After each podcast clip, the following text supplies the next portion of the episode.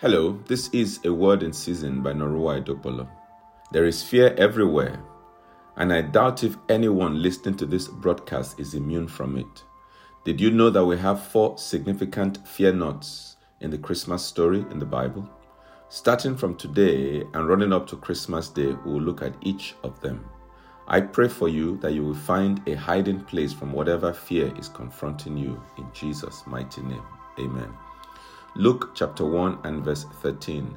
But the angel said to him, Do not be afraid, Zachariah, for your prayer has been heard, and your wife Elizabeth will bear you a son, and you shall call his name John.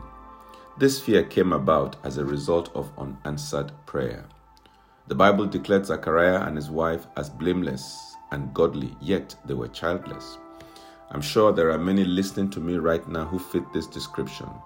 To the best of your knowledge, you're serving the Lord, but there remains unfulfilled dreams and aspirations.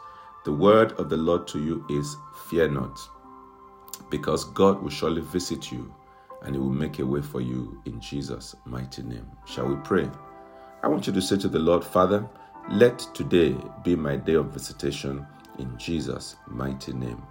And as you pray that prayer, I pray that even before the end of this year, God will visit you and it will cause you to rejoice. Please remember to share this word, and the Lord will bless you as you do so.